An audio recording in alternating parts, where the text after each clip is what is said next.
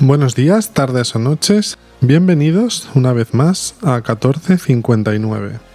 Da igual el momento, da igual el lugar, escuches desde donde escuches.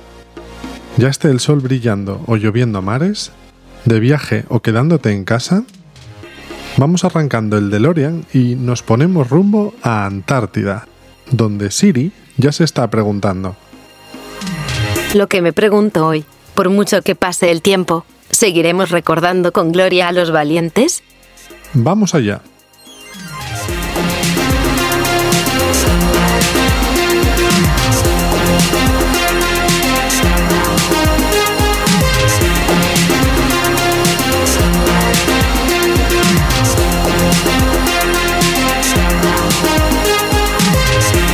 Como decía, hemos llegado en el DeLorean hasta el 4 de enero de 1912 y hemos aterrizado a 240 kilómetros del Polo Sur, en Antártida.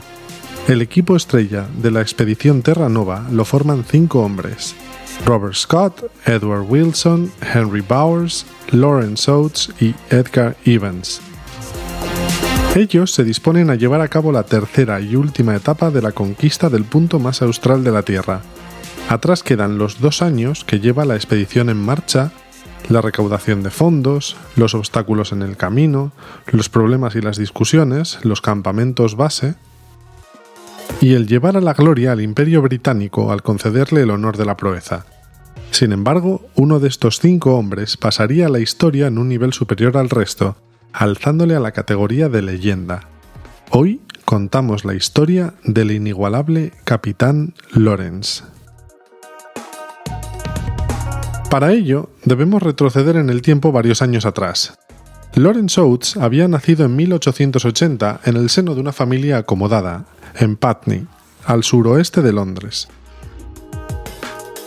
Fue llamado a filas en 1898 como parte del tercer batallón del regimiento de West Yorkshire.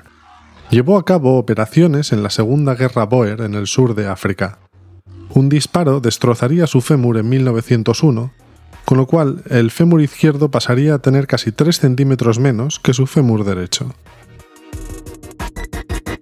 Durante las guerras de Sudáfrica, hasta dos veces se le llamó a rendirse, a lo que él siempre contestaba, Hemos venido a luchar, no hemos venido a rendirnos. Gracias a ello, su fama comenzó a extenderse. Dejó Sudáfrica en 1902 tras la firma de la paz y regresó a Inglaterra. Cuatro años después sería ascendido a capitán y llevaría a cabo más misiones en Irlanda, Egipto e India. No sería hasta 1910 cuando su vida se dirigiría a la mayor de las aventuras. En 1910, tras conocer los detalles de la expedición Terranova con destino al Polo Sur, pidió ser parte de ella. Terranova consistiría en una exploración de las tierras antárticas, la conquista del Polo Sur y un complejo programa de investigación científica. Lawrence Oates puso mil libras de su bolsillo, el equivalente a 125.000 euros a día de hoy, y fue aceptado, más allá de su aportación económica, por su gran conocimiento de supervivencia en condiciones extremas, así como su habilidad y experiencia con los caballos.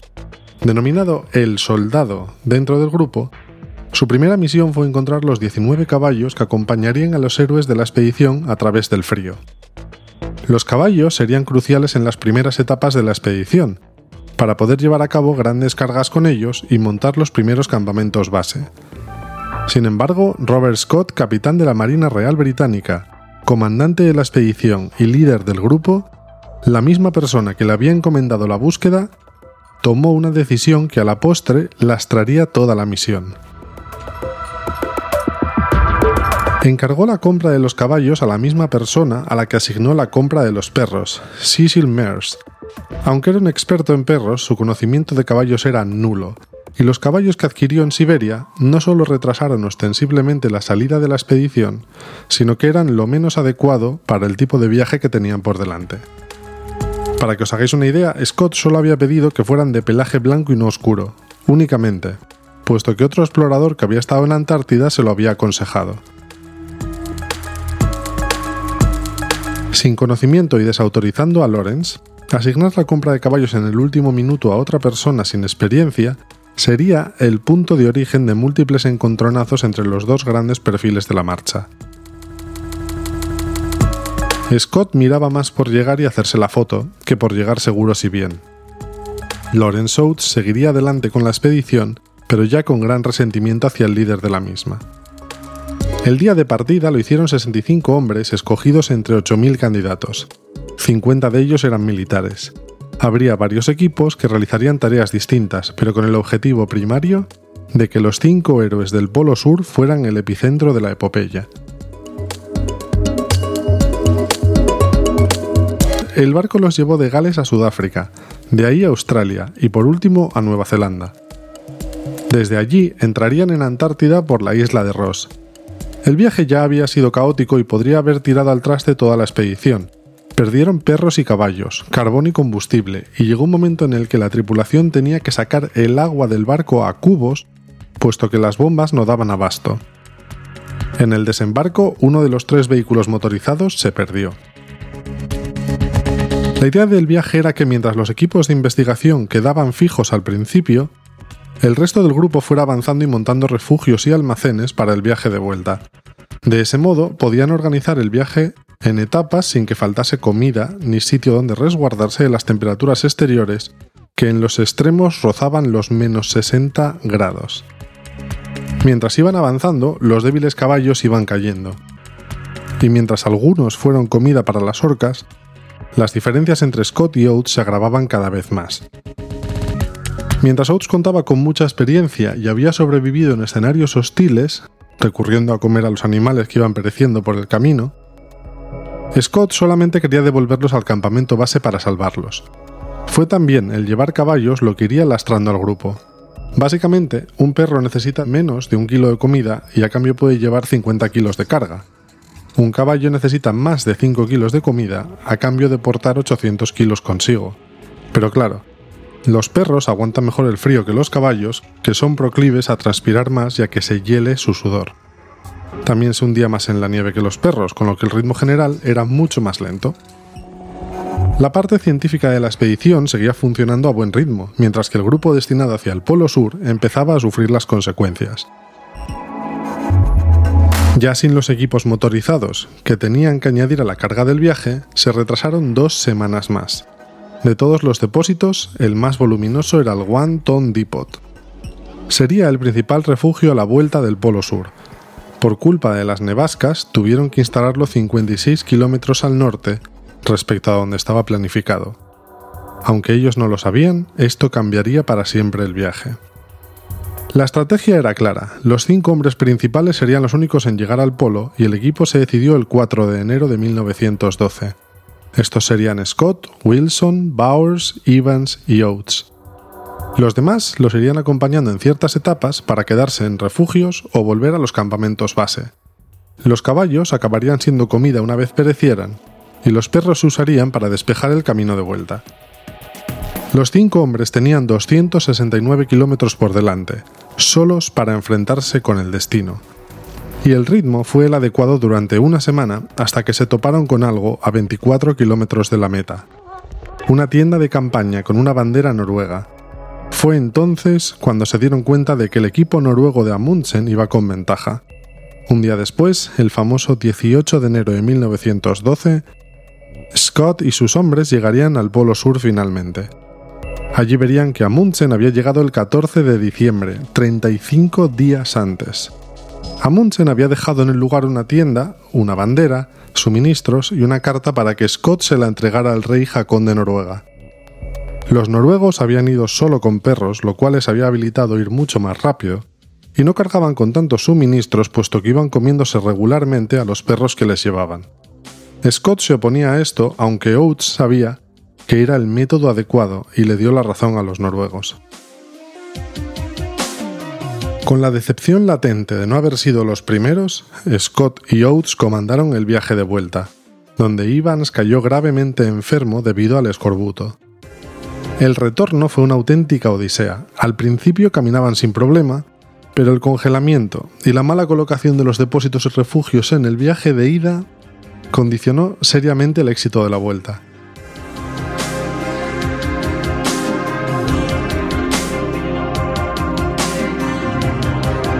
Las nevascas y las bajas temperaturas hacían más difícil arrastrar los trineos, y los esquíes a menudo se quedaban adheridos a la superficie. Un mes después de comenzar el regreso, Ivans, el mayor del grupo, no sobrevivió a las continuas caídas y a las heridas y murió el 17 de febrero. Los cuatro hombres continuarían a pesar de las adversidades. El capitán Lawrence Oates continuaba con aplomo militar la marcha, sin decirle a sus compañeros que sus heridas de guerra estaban pasándole factura. Pero no podría ocultarlo por mucho tiempo. Cada día recorrían menos distancia por culpa de las condiciones climatológicas adversas, pero sobre todo porque Oates no podía caminar. Tenían que hacer 15 kilómetros por día para ajustarse a los depósitos, pero no podían hacer más de 5. Los equipos de apoyo con perros no aparecían, las temperaturas bajaban más de lo previsto y el combustible escaseaba en los depósitos. Y respecto a Oates, el congelamiento de sus pies y manos lastraba al grupo. Sería el 17 de marzo, día que cumplía 32 años, el día que el capitán Lawrence ascendería a leyenda.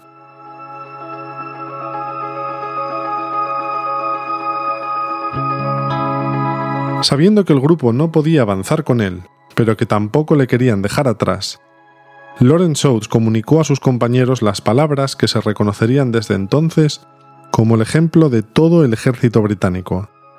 Él dijo, Salgo de la tienda, tardaré un poco. Sin que su equipo lo supiera, Oates comenzó a caminar solo, sin nada, en dirección contraria a donde el grupo tenía que ir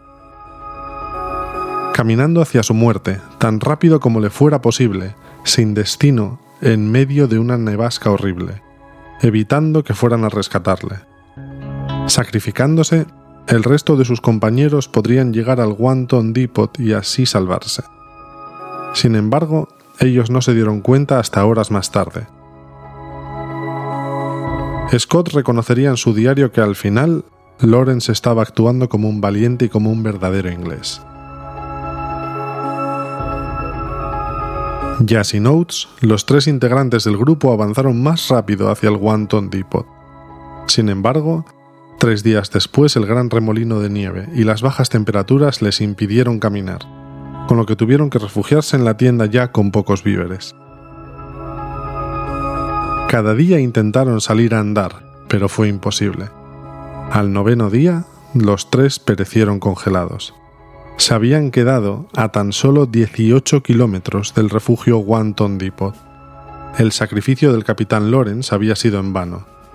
Si hubieran podido construir el refugio donde habían planeado al principio, se habrían podido salvar. Ocho meses después, los equipos de rescate encontraron todos los cuerpos, salvo el de Lawrence Oates. A día de hoy, el capitán Lawrence es el mayor ejemplo de estoicismo ante la adversidad, de compañerismo y de sacrificio. 1459 es un podcast para descubrir ciertos eventos y personas a través de la historia para evitar que sean olvidados.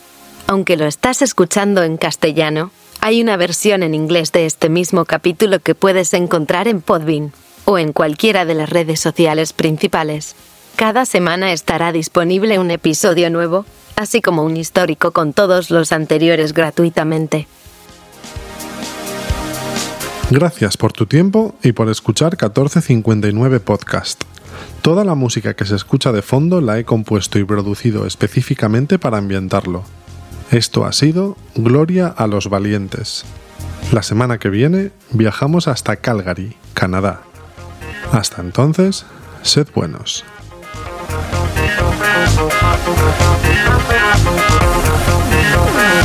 Thank